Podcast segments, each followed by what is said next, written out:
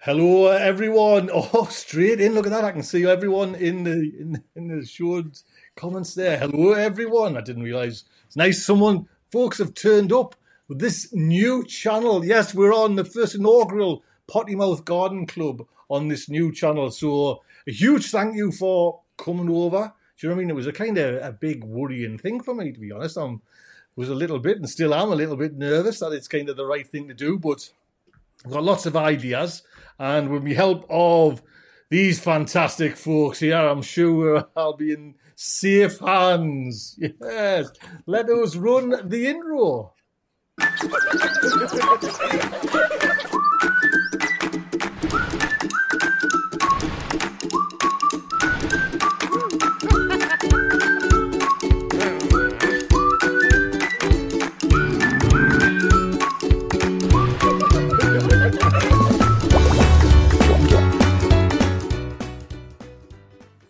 Yes, so we are here. Yes, the first first one on this show, and there we go.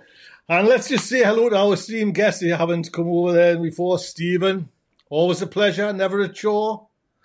Hello, everyone. Hello, How Tony. we doing? How we doing? Now, I'll be honest, Stephen. There's some sights in, in this world that you don't need to see.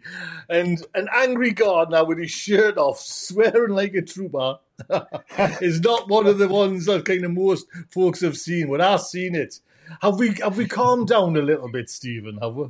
Oh, sorry, I thought you were talking about talking to JB.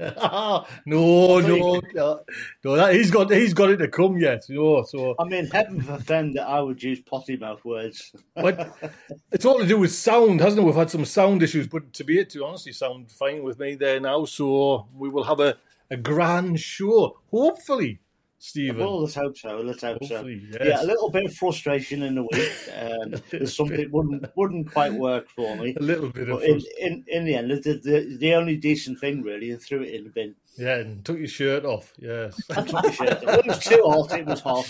I wasn't used to it here in Cumbria. I know, I know. JB, how are we doing? Hello, hello. Now, Yeah, one second, all right. JB. I just wanted to. just, I just want to. JB, JB, Oh, Is, God, um, is is your mum called Fiona? Yeah, Ah, she, Ah, me and your mum, me and your mum, are like that's all right. I just want to let that one sink in for a little bit, JB. And let, let you- let you- ah, me and your mum, JB, we're like that. You know what I mean? We're just we're like that. Me and your mum, she knows. I know a few things about you now. I'll keep that. We'll keep you guessing there, lad. oh dear. Audrey, how are you doing?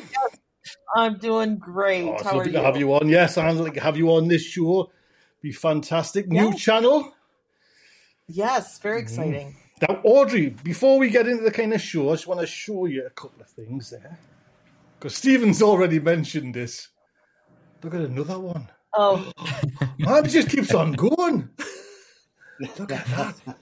Silky. And there was two of them, Audrey. Right, I'll put I that saw one them on your video Yes. today. Now, but look at what the It other looks ones. like you've been polishing that one. There, look what the other ones turned into. Oh, So, nice. Very good. This was we got this in Costco. Now I know they're not gherkins and the kind of, but I sliced one of those cucumbers up. Like you said, keep the juice. Now yeah, this is a lovely. It's like a sweet pickle, but I don't know. Right. Is it an American order? Have you got bubblies over bread there? butter pickles are very common. Yes. Right, right. Yeah. See, I've never like this bread and butter chips. I don't even understand what that means. Bread and butter chips. Chips are probably in circles. Were they in circles? What you no? Or were just- they spears? It was just actually like gherkins, you know, that's what came in. But they're all used, but you said to keep your Yeah. juice, you know what I mean? Because I did watch your video and I've got, Audrey, we'll actually talk about it there now. Wait on, let's have a look. Put you on. Oh, there's, is that JB? I've got JB there. Now, we're doing some pickles, easy refrigerated dill pickles. Now, Audrey, when that came up, I was all with you until the, the recipe, and there was just 100 and 101 spices and things. I thought, oh, no, I've lost, you've lost us there. Okay. So well, I, you can see in the actual recipe. I always go to J- JB. This is there must be something up with my system where it just keeps on pulling you for Audrey on that actually going from there. So is it? It's. I'm not saying it's complicated, Audrey, but I guess you've got to buy them and buy them in bulk and. And I just was like, oh, I'll try. Well, and uh, if you see the written recipe, I, I mean, I happen to have two kinds of mustard seeds, so I use two kinds. You Right. don't need to. oh, right, So right, in right. recipe, it's one, and you don't need to add pink peppercorns. I just happen to have those, so I add them.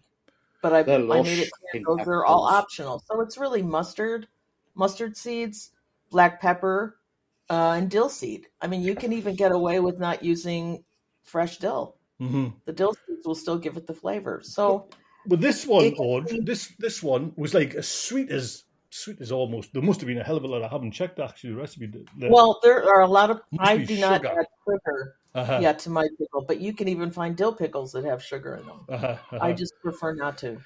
if Yeah. this jar there that I've got, I did the day, Audrey. How long will I leave it before I'll get a, a flavour from I, it? I give it maybe a week, right. but you can try them, you know, as they're Uh-huh. in there and see what how long you need to leave them. Mm-hmm. Oh well. Yeah. But I did want to say, Tony, you seem very um, concerned about the size of your cucumber, Look at him, and. I'm just saying, here's what's important: how the cucumber tastes. Well, to So honest, size, if it tastes good, size does not. size does not matter. It does does. It's to be honest, it was. It's. I thought the first one that I picked a couple of weeks ago, and I thought I might have missed it. Them too big, but they're not. To be honest, that's. I think they're all grown to that kind of size. It, it must be the gardener. Do you know what I mean? It must must be the good gardener in us there coming out. I'm pretty sure that's the variety, but I think so. I know, but I'm. I'm Audrey, how are you? Help us And out we here, man. call those over here. We call those English seedless cucumbers. Right. Well, I've got seeds in them, so. So, well, yeah. So did the seedless ones. They're just not a lot. Yeah, I've, actually But- got. yeah. We we uh, those come in wrapped. They're all wrapped usually in shrink wrap. Special English cucumbers. Mm, right. Oh, well, let's jump on to Fiona's son. We'll just have a. Uh... so weird. oh, sorry about that, JB. so, JB, I got a, the text the day, and it sounded a, like you were a little bit down in the garden, kind of. Oh, you know what I mean? It's like. I don't know Oh, what, yeah. it's, and I didn't want to talk about it because I wanted to talk about it on the show. So what's you seem a little bit flat with gardening, and I've just watched your last video where you seemed quite up and upbeat about putting weeds in your garden and growing. Weeds? s- Sorry, native, native kind of. You know what I mean? I wa- so what's got you a little bit kind of flat with the gardening?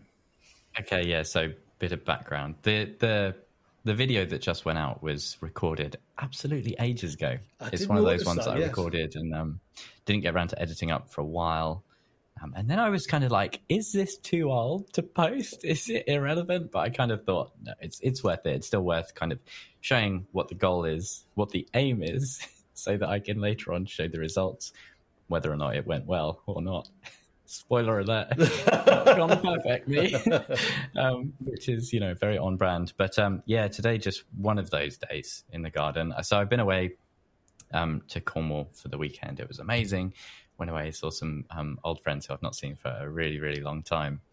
And uh, you know, when you've been away from the garden a little bit, it's always quite it's quite exciting coming back. You think, oh, there's going to be loads to harvest. You know, a few things are going to have exploded. and I just got up there, and it was just it was just like, what's the bloody point? It really was. Um, my parents were up there watering for me, which was lovely, so they took care of it. Um, but it's just none of none of the seeds I've got in the ground are germinating properly. None of the squashes, the cucumbers, nothing's growing properly. All the lettuce that are in the ground are just doing absolutely nothing. The weeds have suddenly decided to start exploding. Um, what else is there? I literally made a list while I was there. My brassicas are looking so rubbish, and they're full of aphids. Um, like the aphids on those have just from you know when like you get a few aphids, that's one thing, but when the entire leaf is just aphid. It's like no. um, so I was like trimming back some of those, but I only had like half an hour up there. I just kind of looked around and went, you know what? Not today. Yeah, I know. Not We've today. got, we've got Today it. is one of What's the bloody point? we just- yeah, we just go. It's gonna be for another day, and I'll come up with a, a different attitude, and it will be fine. Well, I My, um, think those to be- tomato caterpillars as well. I could go on, Tony. Oh god, right? There's Oh, there's still There's more. more. Right, right, right. I'm just trying to be polite and cut you off before. You know what I mean? I see tears I in your eyes. Well, to be But, honest, um, though, yeah, Steve, it's it's got to be kind. I know, like we're kind of you know laughing at, at JB here, but we're all getting affected by. it. It's got to be the heat. It's just you know what I mean. It's just like Yeah. JB, you're up against. You know, we're all up against. It's just Yeah. kind of fighting a losing battle this year. Do you know what I mean? There's Well, no I- one I really. think- you know, there's no one really pulling out. Oh, sorry, you know what I mean? Any decent sized veg there. You know what I mean? But it's got to be the heat, Steve. Is that right? I think so, definitely. I mean, I think most of the country, apart from the real far north, have um, have really been suffering under this heat. I mean, while you've all been having hot weather down there, we've had a couple of tiny little spells, just sort of two or three days, where the temperatures got over thirty degrees.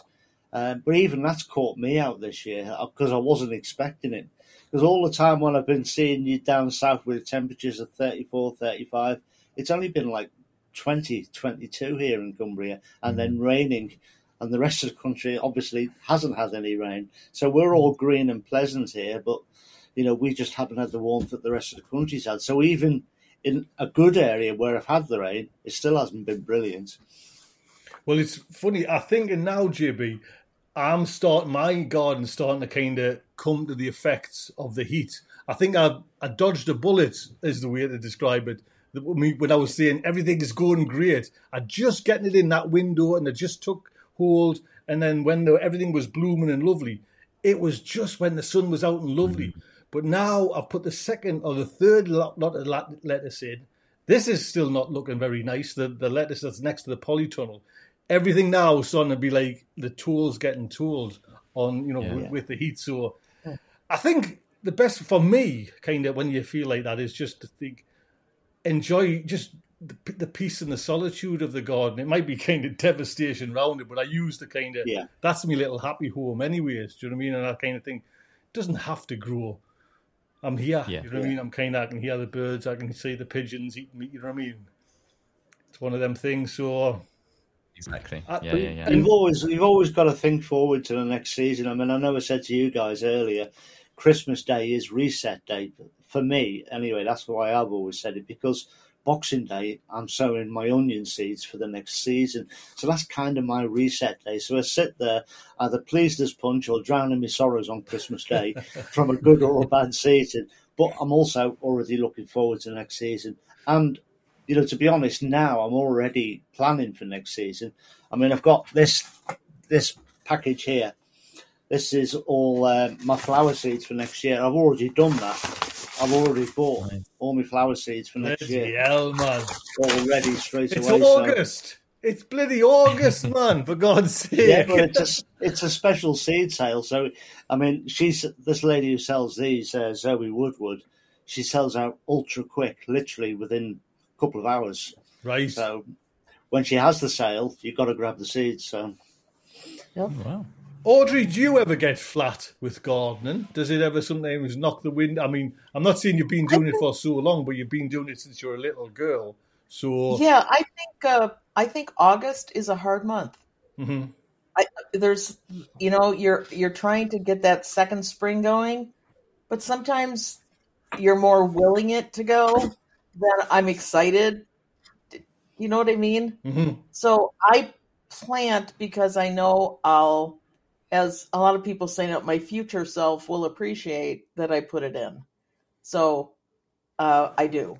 now that's Uh, and I that's a good little. That's a that's worth. That's worth. It is Audrey. That's a great one. That because it's you know if you don't do them, it, you know it, it comes like say two three months down, and you think I should have just put the bloody lettuce in. What was the point? You know what I mean? The- The, space exactly was there. because because you don't know what's going to happen, Uh-huh. and we might get a lovely spell of cool weather with a lot of rain, Wouldn't that be amazing? Oh, I know. Uh, but you know, dream. now it looks like the Sahara Desert out there. So I'm like, you know, but the few you none of us know what next month brings. so, So pick yourself up, JB. Yeah. Pick yourself up. Give yourself a shake. I did. Well, I tell you think what, as some well. of um, gardening? Yes, it's I'll- some of it's discipline, Uh-huh. right? You know, Yeah, you yeah, got to pull the weeds. You got to get seeds in, and if you don't, you're going to grow weeds, and they'll be really happy. It's what Fiona says. all, you know, it's what Fiona tells me all the time, but he doesn't listen. You know, he doesn't do. His, doesn't do his- Oh. You know, what I mean? he doesn't. He hasn't cleaned his bedroom for bloody a year, man. for God's I'm really worried where this is going. I'm gonna. I'm expecting like some childhood photos. I was just thinking that. I was suspecting baby photos here. I forgot to mention as well.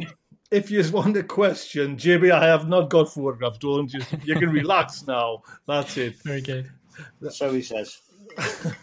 No, I haven't. Um, if you want a question, if you're in the live chat and you're watching it live, pop a capital Q in your, before your question. Put it in the live chat there, because Andrew's asking what variety of cucumber did I show on the video today. Andrew, I'm going to tell you. I don't know. I forgot. I'll have to, you'll have to check back the videos. To be honest, I know there were. Um, I, honestly, I was going to say I know they're an F1, but whatever variety I've forgotten. To be honest, I know I did mention it on the video, so that's the only way I can actually.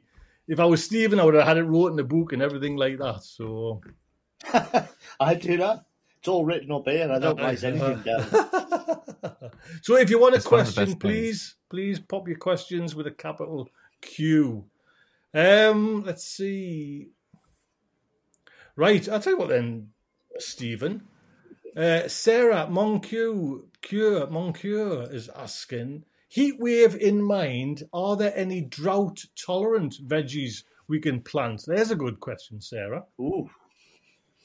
Um, drought tolerance. I mean, generally, all things need a good water to get started off. The best thing I can do is say that when the plants are started off, you water them, water them a little bit, get the ground wet, put your plants in, and then water them in, and then tend to leave them. If they start to droop, water them then only, because what will happen is the roots will go down looking for water. If you water them too much on the top to try and keep them wet, all the roots will stay near the surface of the of the soil, and they're more prone to drying out. So drought tolerance is about getting your plants established, really. And the, the more established they become, the further the roots will go down, and the less watering you'll have to do. It's like with my onions and potatoes this year. They were watered in when they were planted. They've never been watered since. And you've seen the onions. The onions are spectacular this year. You know, Steve, that's I did that with the. I've only watered once. You know, the fennel. I've, I'm growing the fennel. I give Yeah. them a good soak. They're actually soaking when I put them into the ground, but I give them a good soak. No, I haven't went back. This might be the kiss of death, but I haven't went back and watered them, and they were looking all right. Do you know what I mean? So, like you say, give it a water and just let them see what happens. That's a great bit of advice. And if it wilts, you know, you can see it needs a little drink. And if Don't not, forget, you've got your homegrown dipper to test Yeah, if it's wet or dry. So do do check on your soil and see what it's doing underneath, and that is key, really. It would be a nice thing if we've got any tips for. I know it's kind of not tips for watering, you know what I mean? Like, but how do you save water? How do you water? You know, if like a hose pipe ban comes into, you know, what the what I got? Because I live in the northeast of England, and I, I kind of that's my bread and butter job for three more days. Is making sure we've got water coming to the tap. That's my, you know what I mean? I've got to make sure the reservoirs are full in the morning, so the the pressure pushes it out, fills it up on the night time, pushes it out. That's how it kind of works. Yeah. And if there's a hose pipe ban, we haven't had a hose pipe ban in the northeast of England because we've got Kielder Reservoir, which is a huge, big Yeah. deal for us. You know what I mean? So I've never had a kind of, or can remember a hose pipe ban. There must have been hose pipe bans, but JB, I'm guessing down south. You know, because I know Jess was saying every year they have a hose pipe ban. Do you get a, a Yeah. hose pipe ban? Well, we're in a little pocket that actually has quite a good water supply. Um, Portsmouth Water have a lot of water that comes from the chalk aquifers, which fill up. Um, so Hampshire as a whole gets an awful lot of um, hosepipe bans because most of the water supply comes from rivers like the Test and the Itchen, um, and they are really low at the moment, um, and that has all sorts of knock-on impacts for ecology as well, actually. Um, Yeah. But we we tend to be quite lucky, and quite often when you do go into a hosepipe ban, sometimes allotments are actually um, exempt Exempt. um, Yeah. because uh, yeah, because it because it's a food supply kind of purpose. Um, but in terms of general tips for conserving water, I think the one that I see most often on allotments and plots, and one that I I don't do, um, and one that I'm interested to hear from you guys on is um is mulching, right? To to prevent um, evaporation from the top of the soil. It's meant to really kind of lock moisture down into the soil and massively reduce the amount of watering that you need to do. But it's one that I've never really had readily available, you know, other than kind of mulching with compost. Um, but I don't have that readily available either. so, Well- do you guys mulch? Well, Are it's funny? JB. Just I'll just jump in straight away with this one from my experience. Where I noticed it more than anything was last year when I did my potatoes. I put that horse bedding hay on, Oh, and it yeah. just kind of locked in and a couple of inches underneath. And I think it was Tony O'Neill kind of I watched his video told us about it. It was just damp, wet. Do you know what I mean? Still wet underneath. Where I didn't do it th- this time, and it's like you can dig in, and the ta- potatoes are still coming fine, but it's like almost dust. Do you know what I mean? They're almost like in dust bowl if I don't kind of water for a bit. So that's where I notice it. Mulching must work. You know what I mean? I don't know what Steve thinks. Audrey, what do you do mulching on in your area?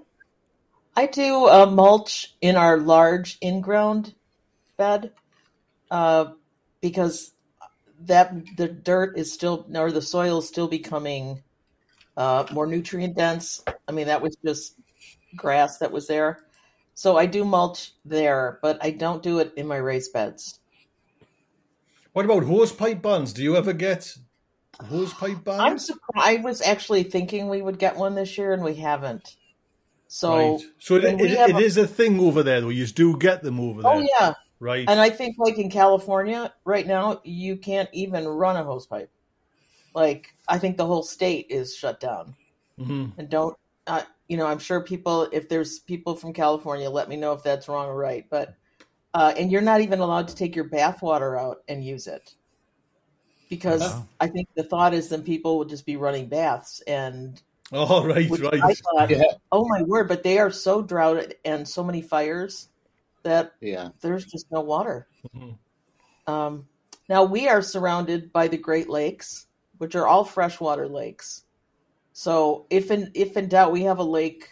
It's a smaller lake. It's not one of the Great Lakes, but it's a freshwater lake. So I guess if I had to, I'd go down there and pull out a few buckets. Mhm. Um, Wait, Steve, you but- must be in the. I was going to say, Steve, you must be in the same kind of boat as Audrey there. With like, you've got lakes coming out of you know every hillside, valley. Yes, you know what I mean. Does Cumbria does Cumbria ever have any hose pipe bands, or is that something that's never heard of? We we had one the first year of uh, lockdown, but again, as JB was hinting at there, uh, we were exempt as an allotment site, and we got that directly as a result of the the National Society of Allotment and Leisure Gardeners. They intervened and rescinded, got this law rescinded for the allotments. So it's on a sort of county by county thing. If you can get someone to stand up for each county's um, hose pipe ban from allotmenteer's point of view, you can you can have that rescinded. Uh, so yeah, we had that two years ago, but we weren't really bothered to be honest because you know we're in a wet county anyway. I mean, it rained this morning; it'll probably rain tomorrow, but we we barely ever get sort of a week or ten days where it doesn't rain here. That, but it's a very wet county, you know, as we say, no rain, no lakes.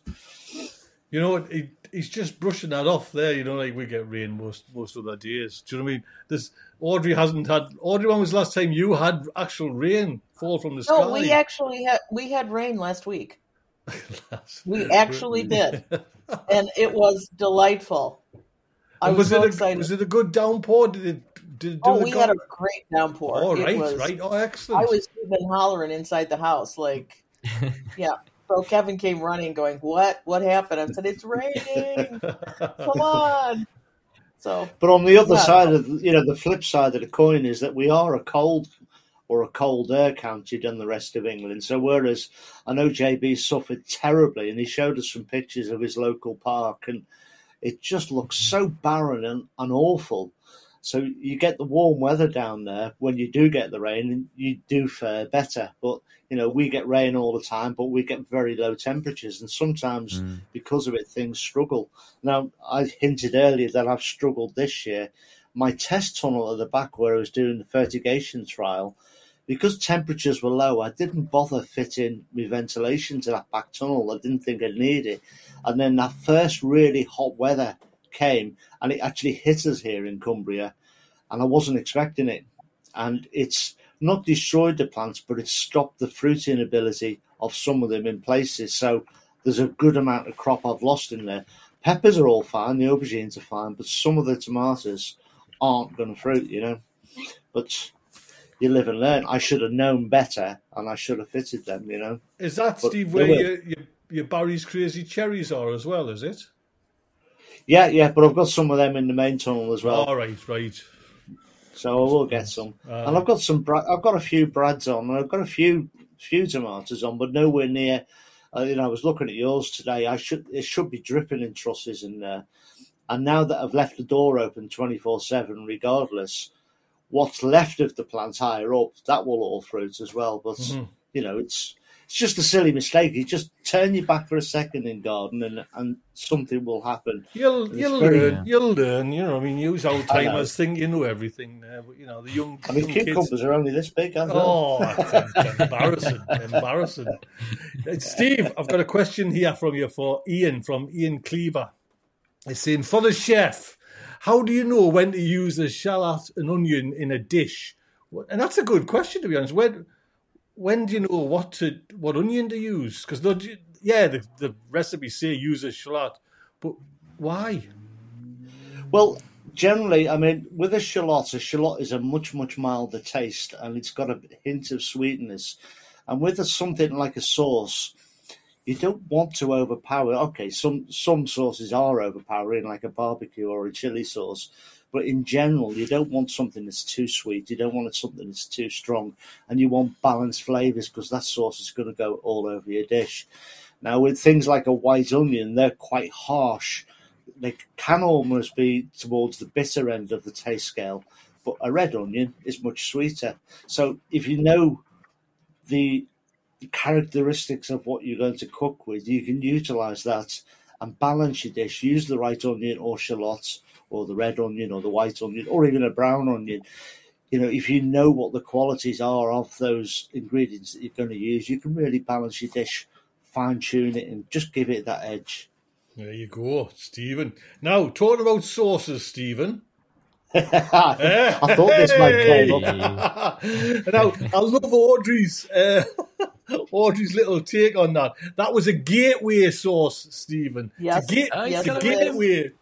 So, have you tried? I I think that I think I don't even think he's tried it yet. Have you? No, we tried it at the show. We tried it when Oh. we went round, and that, that's why we bought it. Oh, so is this Um, from a, like a like a food festival show? Was it? That's it. We went there. We bought a couple of things. I bought that, and uh, and uh, I think we bought a coconut sauce and some some fancy pants uh, jam.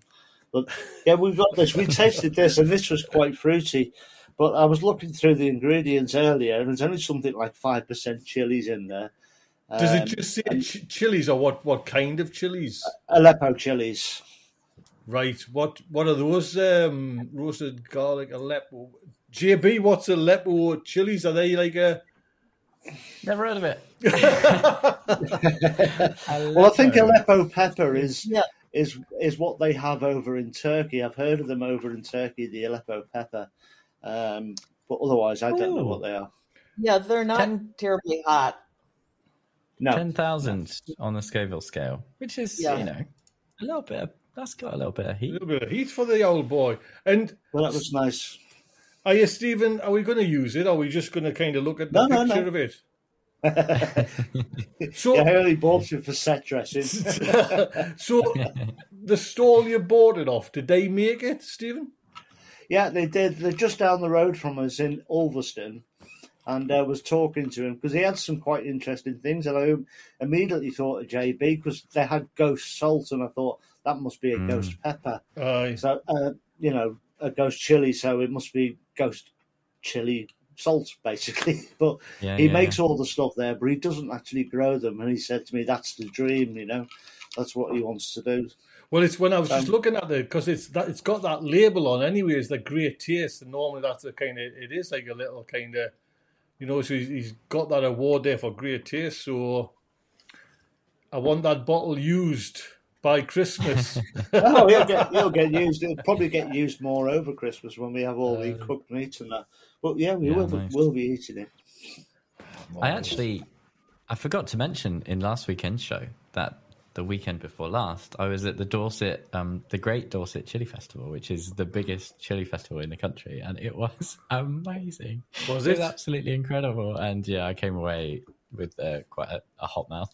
I tasted all sorts of sauces. There were some really, really good ones as well, um, and a few that were kind of homegrown. Is it well, just peppers. Is it just on like what you can make with chilies, or, or, the, or can you buy chili seeds as well there? Or Yeah, they they had um, uh, Sea Spring Seeds were there. All right, like yes, a, uh. legendary. I don't know if you've seen that video. Um, Joy from Sea Spring Seeds um, put out these videos like ten years ago that are just amazing. They're some of the biggest pepper plants you've ever seen, um, and they've got a chili farm down in Devon, um, and that's where they they they're the guys who bred the Dorset Naga, which for a while I think might have been the hottest chili pepper in the world. But the the size of the pepper that they've got on um, that channel, I'll uh, I'll find a I'll find a link and actually drop it in the chat at some point because it is remarkable. It's like uh, like seven foot tall, just incredible. Gosh. and what Um, about sauces? Then you said you bought some. Did you buy some sauces as well?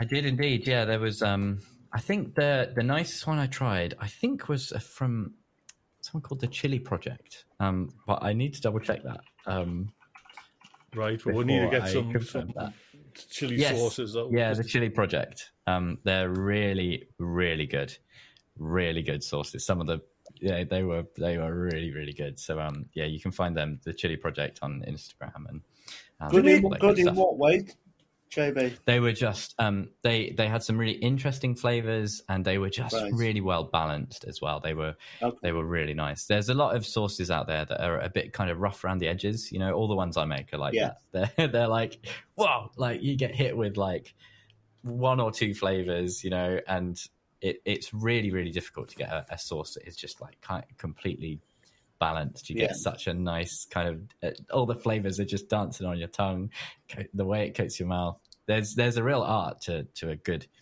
a good chili sauce. Um, Could- and it's The could really real art to a good so- good sauce. Period. You've got to have that background. You've got to have a a foretaste. You've got to have an aroma. There's got to be an aftertaste. You know, it's not got Yep. to repeat on you. It's there's so much balancing that goes on into a good sauce and rounding those corners off.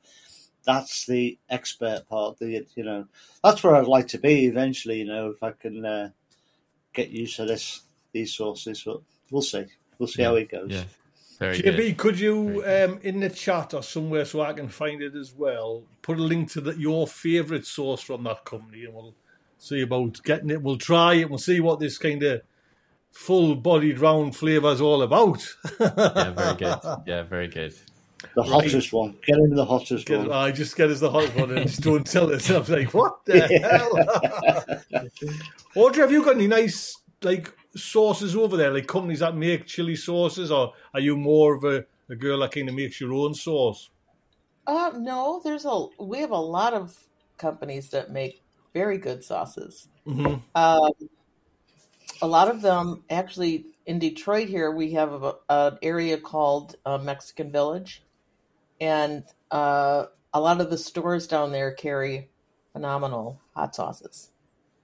So yeah, and I again uh, with the internet these days, it's like you can find almost anything. Oh, I know that's the beauty, isn't it? You can get it from Yeah. kind of anywhere. Do you know what I mean? So, Right.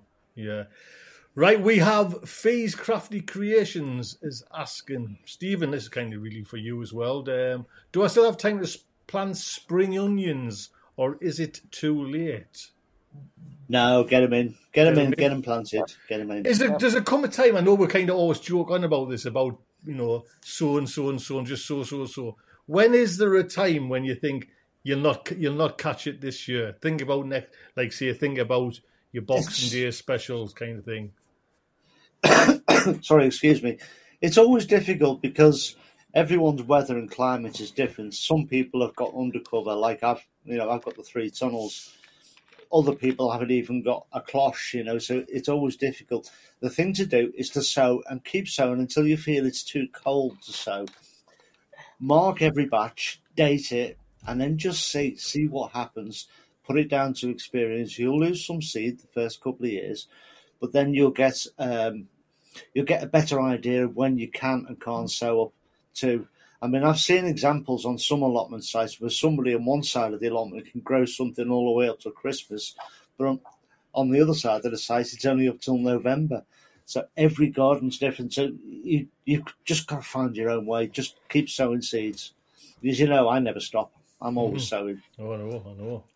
I was just want to um, show a little bit, just changing the subject slightly, and it's nice to see, you know, like professionals having a bit of kind of trouble there. But I'll just pop you there. This is one of the posts from Charlie Dowding. Badgers got into mm, his looks like his sweet corn there. I think it's sweet corn, and just kind of Wow. devas- devastated his sweet corn.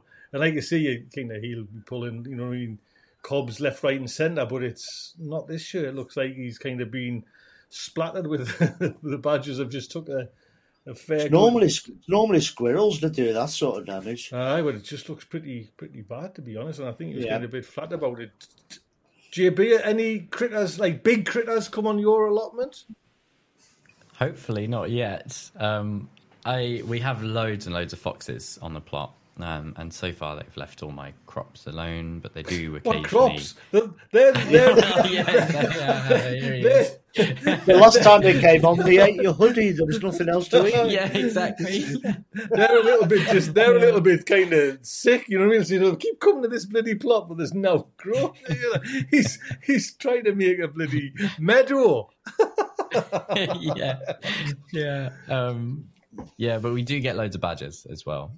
Um, Right, there all are right. Loads of badges in our town, um, and everyone who's grown corn in Gosport, like they have a tale about the badgers getting them. So I'm hoping that Mm. with the corn that I've got being in the big tall pots, maybe it will kind of put them off a little bit.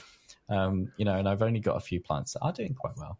Um, but I should probably um, put protecting those on the to-do list. Otherwise, I do think I'm going to turn up one day and uh, yeah, have They'll got some very sad. How how how are they doing? Are they doing all right, Jimmy? Yeah, they've got their first little cobs starting to Right, right. about that big. Um, all the tassels. I saw that today. Um, that was one of the silver linings. Um, that is one thing that I do. Um, this could have been a tip. Um, when you know everything's a bit much in the garden and it's all gone a bit wrong. Um, you know, at the end before you walk away, write down the silver linings, the stuff that is making you smile. Because there were a few yeah. things, and the corn, the corn was one of them. Well, I hope to God that corn lasts. So we'll have Mm. you to take away if, you, if that goes. There's no small silver linings. Bloody hell, bells. Audrey, I'd be interested in kind of, you know, you're kind of growing in a city almost. Do, do you get predators in Uh, your garden? Squirrels Right, and bunnies are my biggest um, nemesis. right. But squirrels, I think, do much more damage because everything is in raised beds. I mean, any kind of green, I'm putting it up in a raised bed. I'm not doing it in my in-ground garden. Uh, but squirrels can just devastate corn. They can devastate anything. Squash, they like to chew it and go, up, yuck, I don't like this one. So they go to the next one. and go, oh, yuck, this is horrible. I don't. So, like, thank you. Couldn't you just wreck one and leave the rest alone? Yeah. No, they don't. So, Has anybody Yeah. seen that the video on YouTube by Mark Rober where he, he builds like the squirrel run? And it's it's just a, it's a great uplifting video to be honest. It's just you know what I mean. There's no stopping them, Audrey. You're just never going to stop there when you see what, well, what I, he I'd like to go. I'd like to go mafia on them personally. Well, watch have a have a search for Mark Rober. Just type in Mark Rober Okay. squirrels, then you'll see what Yeah. you're you're truly up against. Because By the Oh, yeah, by the no. look of that, they are like you know what I mean. Probably the worst. if they if you get squirrels, you're kind of you're aware. we you're have gone. a ton of squirrels here. Now, Audrey, I had to actually pull you about, not pull you about this, but I wasn't sure what this one was about because I've got on my notes Audrey, carrots, and my seeds. Now, we actually found out what it was that I wrote down because I couldn't remember what we were going to talk about with carrots and seeds. But you said you've been sowing some carrot seeds in toilet rolls. Right. And because it's so hot, they are frying. I have tried to, you know, there it's just so hot and I covered them. They're just not coming. So I thought, you know, I'll try them in this and see if that works. So, So- is the is the idea to sow them like somewhere maybe in your home and then just transplant them directly in the tube in the cardboard into the ground? Right. I let them I kind of hardened them off for about a week, you know, taking them out into the sun and bring them back in. Uh, so we'll see. I have no idea if this is going to work, but I thought I'm going to see if I can cheat this heat a little bit. hmm And so, I guess, did you brought them home? Did they all germinate normally? Did they when you brought them? He bit- did great. right. Everything germinated uh, Mhm. beautifully. And now some of them we had, I also did half paper towel rolls, which are a little taller. Uh, but some of the uh, roots came out the bottom. Uh, so I cut those off and then put them. Woo! I know, I know. I just want to see what happens. This is this is almost a Steve experiment that I'm doing. Hey, Almost. Because you do, you do realize that you might end up with like gnarled little kind of. Fat, I know, but I still think, you know, it's still a carrot, right? Mm, exactly. So even if they're ugly as sin, they'll chop up and go in a stew. Still really nice. yeah. Yeah, especially this So- year, Audrey. Do you know what I mean? And Especially it's an this year. experiment, you know, no guts, no glory, right? So Yeah. I'm giving it a shot. Now, Steve, uh, sorry, grown local, Ian's asking, let's just pop Ian's question over there. We are growing the same sweet corn we planted at the same time, but you're a month ahead of me. What are you feeding them? Now, uh, Ian, I'm calling you Steve there. I'm not feeding anything on them. You know what I mean? They've kind of, the soil's the soil. I haven't kind of done a special anything. It's no special dig. no dig. I, I, I kind of, I'm not really sure what else to say. i they do get the odd water, but nothing. No, did I like maybe a, like a once or twice a seaweed wash? You know what I mean? But is there anything, Steve, that you would recommend for Ian for like kind of maybe? It sounds like he's he's now like a month where a month ahead of his because I know yours are kind of nice, good. So you've got three cobs on. Mm. I was counting mine, Steve, and I've only got two cobs on. Right. You're a That's cob ahead of to- us. That's just down to the size of the plant. That's why I grow mine under, you know, I have the protection around them so that they grow tall, then you can get more cobs. So Uh, that, that's that. As for feed for um, for sweet corn, to grow the plants up nice and tall, you want nitrogen feed at first, and then later a good tomato food will do. Or if you've got it, if you make your own comfrey feed, perfect. So, am I right in thinking what you just said there, Steve? Was your plants are three cobs tall because you almost like grew them, like stretched them, like you know, I encourage them to. I encourage them to grow early part of the season by growing them in the hot box with the lid on, so it's like a greenhouse effect. So they, while other people's are sulking and putting down roots in the cooler earlier part of the year, I'm growing them in that cooler part of the year. I'm growing them in a greenhouse, a couple of degrees warmer, and once they hit the lid, then I take the lid off, but I leave the surround on, which stops the winds hitting them because they're like blooming big sails, aren't they? very shallow rooted sweet corn, so every time they rock in the wind, some of the roots break.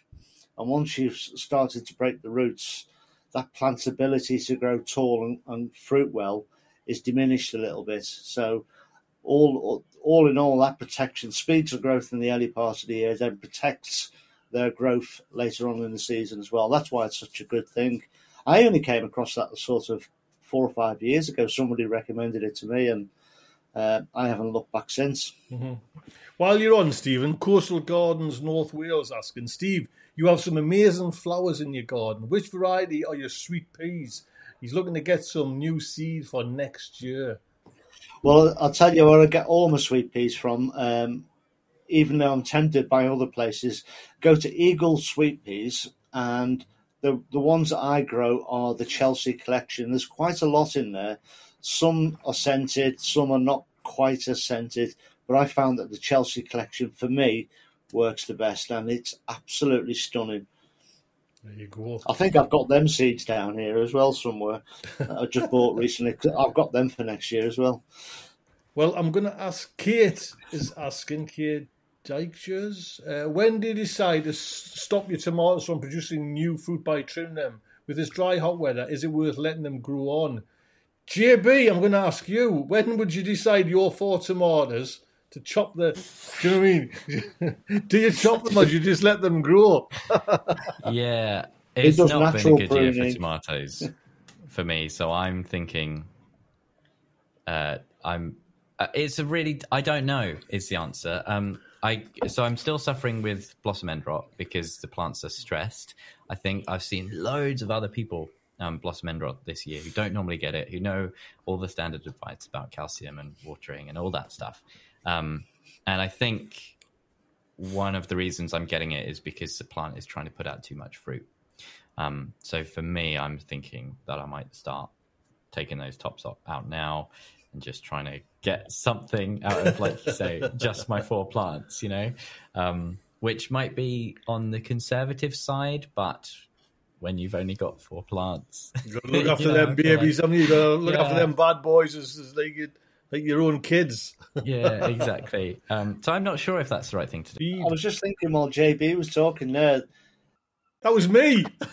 Oh, I thought, God, what's going on there? No, I think that was actually me um, crash, crashing and burning there. So, is everyone? We just be let just um, everyone all right? Yeah. Yeah. Right. Right, to pick up from where I was, we I was listening to JB talking there, and we've always sort of well, I've always cut them off at four trusses, so you get your four trusses of fruit, and I've realised why because when I started gardening, polytunnels weren't around, and everyone had a standard eight by six or an eight by twelve greenhouse, and the height that the eaves went to only went to a certain height, and that was the equivalent of four trusses. So once the, once the plants hit the roof, that's when you top them and you let those fruits mature. I think nowadays, probably with polytunnels and with extended seasons that we can get, you could probably let them go to five, six, or even seven trusses. And some people do on our site, and they're still growing them um, at Christmas time. I must get it on a video, but Wow. there's a guy on one of our plots on our site. He's got the smallest polytunnel you've ever seen, and he still gets tomatoes out at Christmas. It probably helps as well, Mike. You see that kind of we've been of late doing the kind of big, massive like boost feed, so that would help as well. I would say. Do you know what I mean? Yeah. I just want to point out to you, good three uh, guests there, that my timer only says we've been on for one minute thirty three seconds, so we've still So got got another another hour, to go. yeah. Makes a change somebody else going off rather than me. Crikey. Yes. I know we're kind of talking a lot about weather, but but now I'm getting weather reports for thunderstorms coming. Yes. Now I know that you, JB there. That's a good one. You're kind of like excited for that. Would that? Because it might just come like too much rain. You know what I mean? Then you might get like because if the earth's dry, that's you know talking Yeah. about like the kind of the water board. I know this kind of what happens when the earth's baked dry. That water just runs off, so it could actually just run off your allotment. Do you know what I mean? And you kind of Yeah.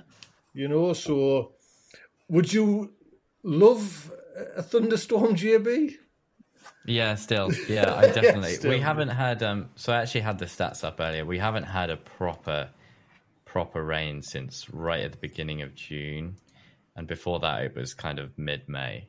You know, like Wow. and between there it's like maybe two mil here, 0.8 mil there, you know, just Gosh. drizzle really.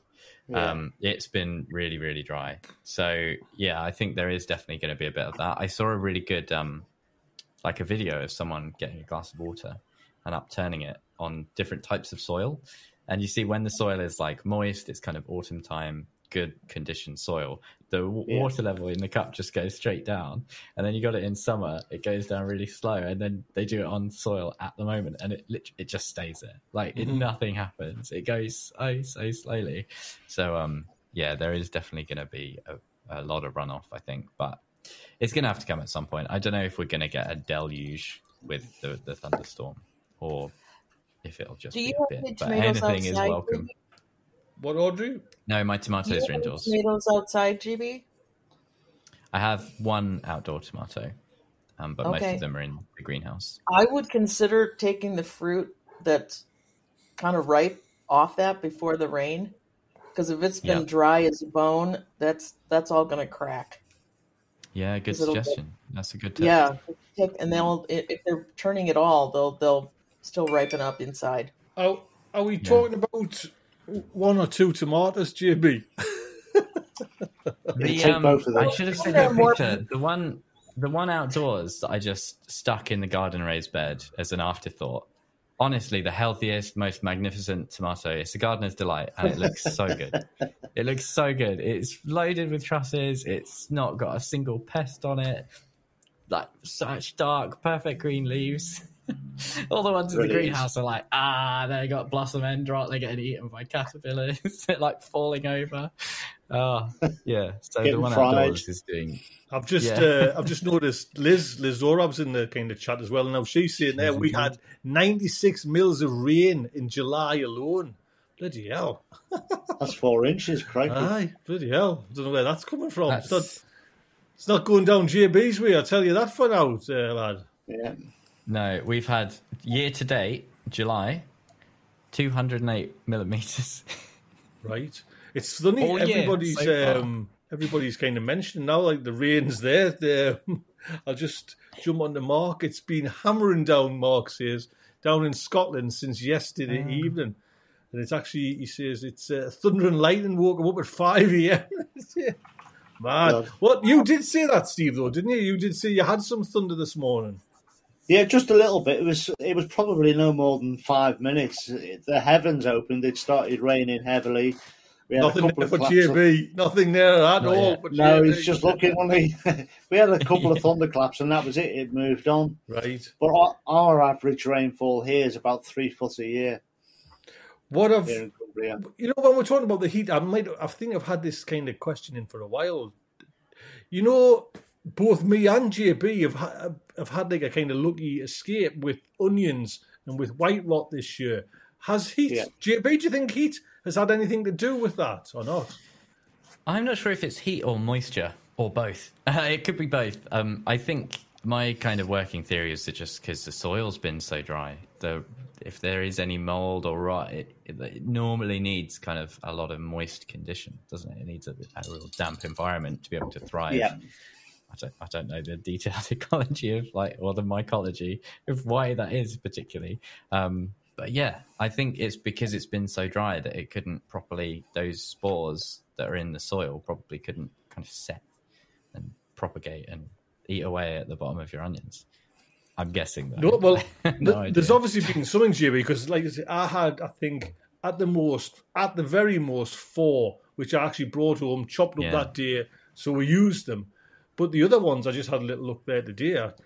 Every one's fine, and that's something that normally doesn't happen. You know what I mean? I kind of half the crop you've got to sacrifice to white rot or bring them home early, Yeah. and you know, so maybe that is the, the you know more hot weather, Yeah, yeah, please. Just for me onions, are, you know what I mean? For me onions. Maybe maybe next year, Tony, you build an ultra raised bed on dr- good drainage and, Try, aye, uh-huh. And don't water it as much. Maybe, yeah. Why not? Now, last note for me that I've noticed, and then we'll get into the tips of the week from these.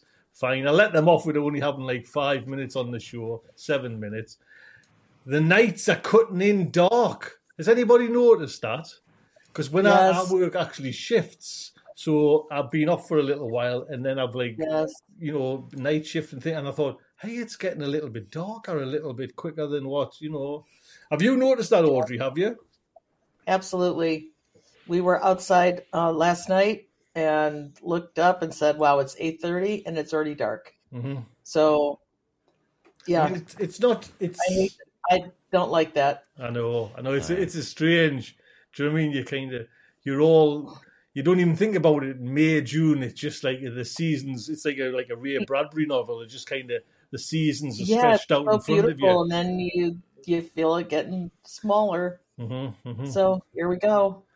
back to, and then we'll be just like looking at stroking seed packets for the rest of the for winter and that. But hopefully, or we are hopefully, if my guests will, if these three fine gardeners will, we're going to go right through, right through, never stopping. Steve, you're on every week. God, for God's sake, there. That's that's all right. And I just want to inform everybody that we've had a discussion before the show tonight, and Tony's kindly agreed that he's now going to weekly contribute to tip as well, Weekly, because it has been noticed that he sort of bums out on that. So Yes, yes. Do you think that's going to happen? what this to, to well, you're first this, with your tip, and then we're going to give ours. to, to, to work this magic, Stephen? It wears us out. It literally wears us out. I'm kind of, you know what I mean, like an orchestra piano. So that's my little treat for not. My tip's just a grow one, something like that. Can you just look at that, man? It's getting wet and silky and everything, man. That's fair enough. We'll let you off then. so we, we will. This is like the first one, and you know, tips of the week. JB, sir. Yeah. Yes. Okay. Now, Um, now, make got a topical make. Fiona pr- proud. um, yeah, my um, top tip for this week: um, starting to get pepper harvests, um, chili pepper harvests, but they're starting to come in. Kind of, you're getting the first few. You know, it's not time for the full crop yet. Um, and if you've just got kind of one or two, you're using them fresh in the kitchen in cooking, but you're not sure what to do with the leftovers. They're getting a bit scraggly. My favorite thing to do is just chop them up or use like a food processor or something like that, and then use them in an ice cube tray. Um, put a little bit of water in to kind of fill out the ice cube tray and make it easy to get out. But then you've got like a super, super convenient, super easy way to just like spice up a chili or a stew or something like that. You just get the ice cube tray out, pop one or two in, Bob's your uncle. Well, now, JB, you've just mentioned that there because mine are about a third a red of the whole harvest, and Mm-hmm. I'm getting. I'm, I'm not saying they're getting on my nerves, but I'm kind of itching to. Would you just pick them all, or do you, do you wait till Yeah. each one yeah, goes? yeah, yeah. But they're not all of them are not red. Do you leave the ones? Oh no, no, no. No, not what I just said then. right. Um, no, I'd pick I'd pick the red ones. Pick the red ones, um, Right. and it will encourage the plant to set more fruit because it's. I know you're up north, but you're in. You've got a nice cover. You might still get some new new flower and fruit yet. Um, it's still quite early in in the pepper season if you're growing Right, undercover. right. Well, it's Um, funny because I did sow some ages ago, and they're just starting. Not ages ago, not that long ago, and they're just starting to get the flowers on. These are the ones I've got in pots Yeah. on my walkway. Just, do you think they'll have a fruit on them? They'll get a fruit on? Yeah, yeah, you should, should do. Yeah, yeah, definitely. By by kind of mid September, then maybe you're starting to think that if you've not got fruit, there's probably not going to be much. But green fruit or, or small fruit, mid September ish, it all depends on where you are, obviously. Um, you know, that's still got quite a lot of time to to kind of um, fill out and ripen. Mm-hmm. Um, but if you pick the red stuff now, it will encourage the plant to to ripen more, to put out more fruit. I will do that. all that, that good stuff. tomorrow. I will do that tomorrow. Audrey, thank you, thank you, JB. Well, I'm going to continue on the chili uh, topic. Um, you also can dry your chilies just by hanging them or putting them on um, a mesh tray. Or, de- you know, if you have a dehydrator, that's even better, but you can just dry them and then you can chop them up and use them as chili flakes. Now I did that, Audrey, about two or three year ago. I got actually a, like a big sewing needle, and I sewed them all. Uh-huh. You know, like so they're all like hanging in one big kind of Yeah. clumpy thing there. So I've never had a, a crop as good since then, mind you. So this one's yeah. all right, but not like a, a massive crop. So But that's also a great way to deal with if as they're coming in, young, like just a little at a time. Yeah. Uh, you can Yeah. do that, and then Mhm. you deal with your big harvest when it comes in. mhm, mhm. So my dehydrator is running twenty four seven right now. So is it right? oh yeah, Well, we're going to Oh, yeah. on this channel. We'll have a little me and you, Audrey. We'll have a little chat about them kind of things and how to preserve and stuff like that. That would be fantastic. okay. Stephen, Hello. Right, my, t- my my tip is kind of twofold. when we open a, a new bag of compost for the first time, a new variety, we always sort of pick up a handful and look through it and see how fine it is, how flaky it is, and what sorts of lumps in it. But have a look a lot closer. Actually, see what the constituent parts are, how much humus is in there. You might even see the little balls of polymer feed in there. Um, and you can also do this, which leads on to my second part, with your soil at home as well. Take a good handful or a good sample of your soil and dry it out, and then break it down as much as you can into the smaller parts. Get a, a big clear bottle, put all the soil in there, and shake it up with some water, and then let it settle. And what that does then is it will allow the constituent parts of your soil to settle in layers, and you can then get a good gauge of what your soil is. You can see the humus content, you can see if there's gravel in it, or if there's silt, or sand, or clay, and you can get to know your soil a bit better and how to treat it and look after it. So that's my tip there: is just look closely at your soil because that's what is actually growing your plants in the first place. So if you've got a new bag of compost, Steve, you recommend like going and having a getting a fill. What happens if you you buy fifty bags like this? now That's can you right, just, that, isn't it? can you tell me about this little picture, sir?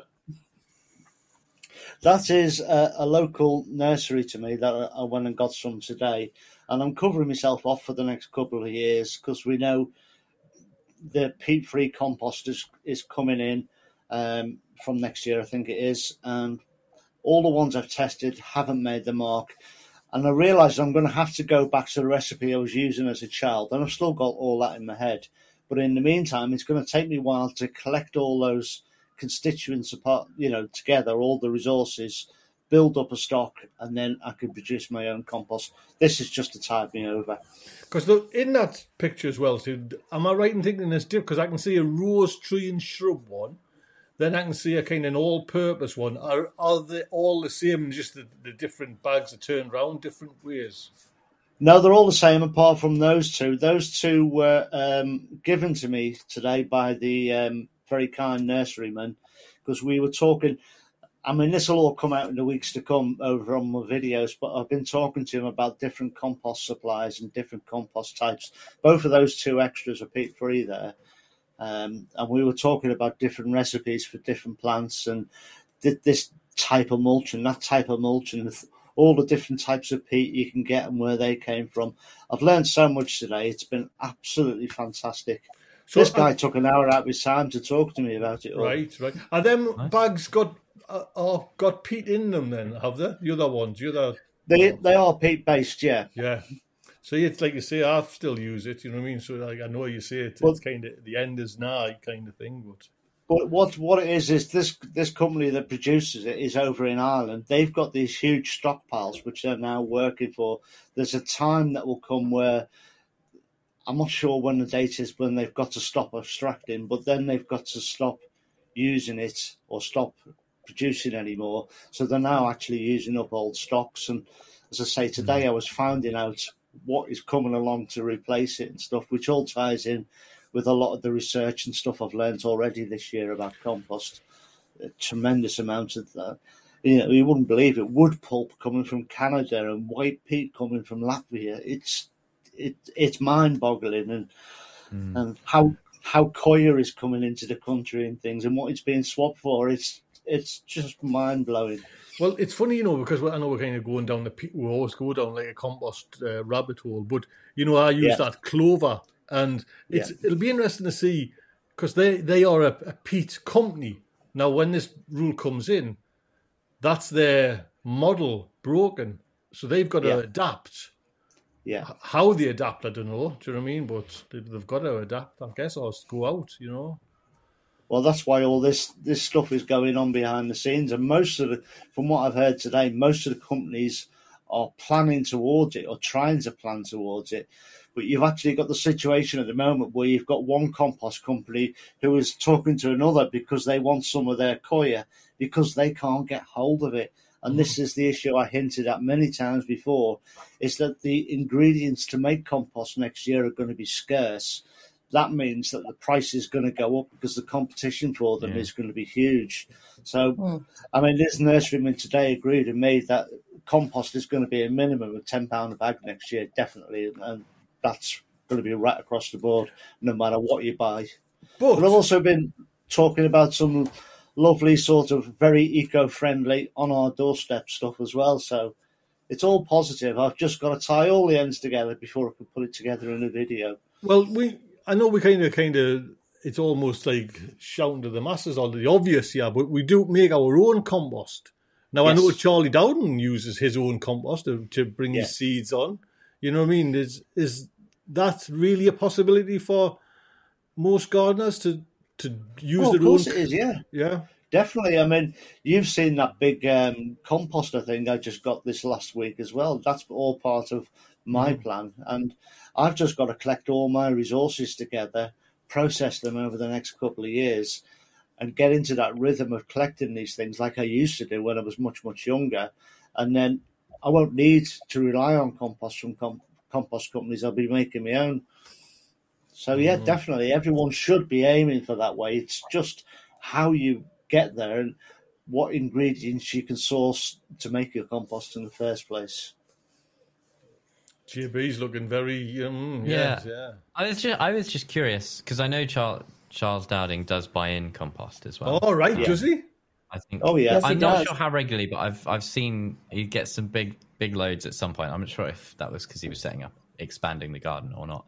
But my question to Steve was kind of like, um, and Tony as well, and Audrey, all of you, I guess, um, is how much on a on a normal year, how much compost are you buying in, um, and putting into your garden onto your beds as a kind of upkeep? You know, not not in terms of expansion or I'll- filling big new beds or Mine for this year because I've never used it on beds. I've bought probably eight bags of, and I think there might be eighty or seventy-five. They're a big old bag of the the Yeah. clover compost. Now I've used all them up, and I've just bought another bag of it, another company.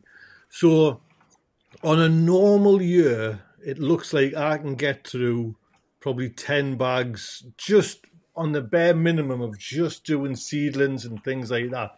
Nothing, you know what I mean, out because you start putting it like, say, oh, I'll, I'll treat that bed to a, a bag of compost or something like that. Then you can just blow. I was putting on oh, Frank, is it Frank Singleton's like soil conditioner? Once Keith. on bed. Keith, sorry, Frank's his brother. I keep on making this mistake. And I must have put about 30 or 40 bags on, you know what I mean, on me, but, you know, just to give it that kind of nice little kind of treat.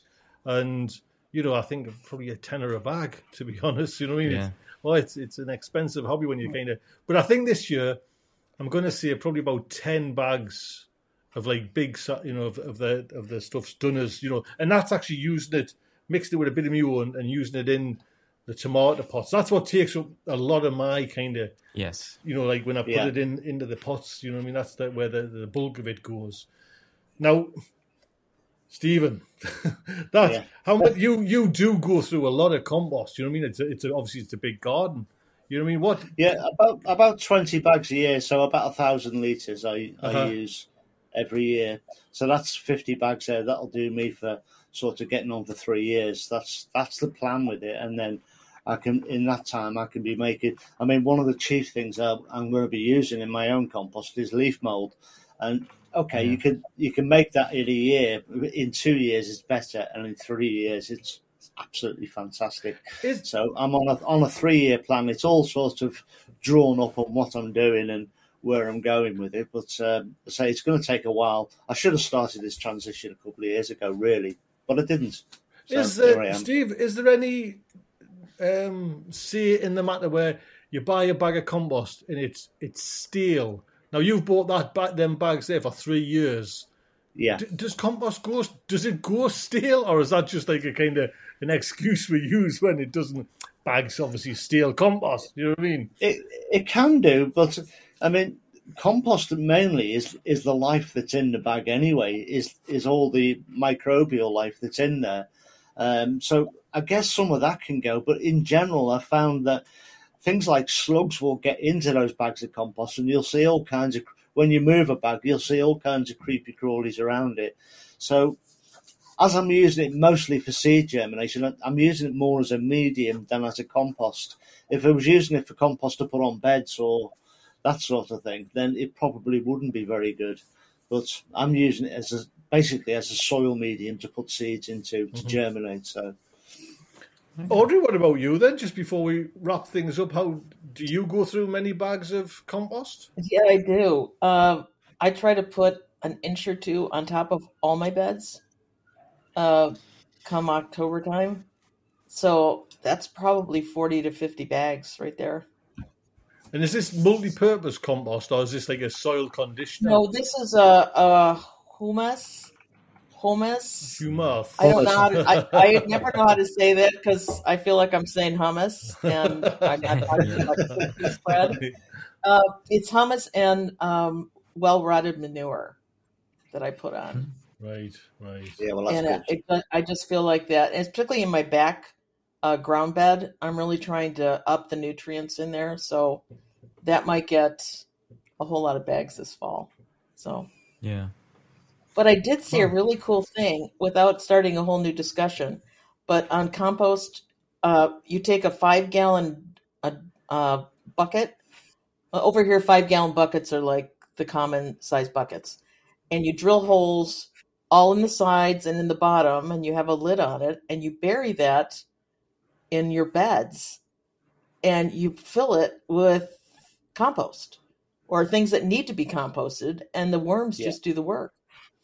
So I'm actually looking into doing that. I have a lot of beds, and I think that would be a, a fabulous way because That's being in the city, I can't have uh, compost Oh, bins right. like yes, yes, Yeah. aye. So I'm trying Yeah. to think of ways that I can do it in the city uh, that still makes sense for my uh, soil. Hmm So I'm gonna do an experiment with one of those uh, pretty soon and just see how that kind of works. So this would be actually Yeah. putting in your vegetable peelings and that straight into that bucket. Yes. So I could either Yeah. use uh, my what I take out of the garden, or I can just use kitchen scraps. Or you could, Which- Audrey, you could go and buy one of them Lomis for five hundred dollars. Have it I on your have bed. two of those. I have two of those now. So I get two tablespoons of compost every day. that must to be like the kind of you think. Oh, what that is the the most point? hilarious gadget I've ever seen. Yeah. But I mean, over in America, the the um, the Three Sisters method of growing with your squash, corn, and beans that was also developed with you know sort of partially composted food waste, and you basically just threw all your food waste underneath a couple of layers of soil, and then you planted those three crops together. yeah. So that that's something that's already done there. So Mine, I, yeah, I you're just already, worry already about- partway there. Yeah, I just worry about the um the nasties like the rats or the squirrels. Yeah. But I think with a lid on it, that might keep all of them uh, away. So we'll see. Yeah. I'm going to give it a shot. mine, that I don't know if it's just a kind of psyche thing, but I always feel like when I don't need compost, I'm getting too. I've got too much of it, and it's just I'm making too much. You know, at this moment, I've got that big pile in the garden ready to kind of go, which is taking them a bed. But all me three, four compost bins here are full, ready to go. You know, nothing. Nice. But when I want it, you know, there's nothing. You know what I mean? But now I don't need that. Yeah. The mo- I mean, I'll be using it the end of this kind of season to kind of cover the beds. But it's just at this moment, it seems like, stop! I've got too much. You know, No, never stop. Never, Never stop, Make, no, a, never make stop. a new pile. making. I you feel like fun. I've never got enough on my plot. Right, And I think that might be the source of a lot of my, my growing issues this year is not well, not feeding next week, enough, so me and Fiona want to see a big smile on your face, right? Not this the gloomy, gloomy. Right, are you ready for these? Are you ready for these photographs, JB? Have you um, Ah, in your nappies? No, I, I haven't got a one. Not this week. I'll speak to Fiona and have a little chat with her, see if I can get that sorted out. Listen, JB, Steve, Audrey, thank you so much. Are you very welcome? you very It's much. been a pleasure. fun. And like I say, we're on this new channel. Don't forget, we've got our Discord over there as well. That would be fantastic. Pop over there. Oh, Links. Oh, look at that. That's his box for his his sweet corn. Yeah. What- Steve, when was that then? When did you actually plant them sweet corn in that box? Oh God, does it not dated? yeah, be be back in May, May. There you go. May. There you go. mid to late May, somewhere around there, depending on the weather. Right. Well, let's see who gets some nice sweet corn cobs. The four of us. The the battle is on. it's not Oh, about. it? All right, It's it's not about. Challenge. it's, it's it's not about quantity or size, Stephen, with your cobs, because I'm there. You know what I mean. right. Look after yourselves. Take good care. Thank you very Thank much for this everyone. very first one. It's been a blast. We'll see you next Monday. Look after yourselves. Take good care. Take care. Bye bye. Bye.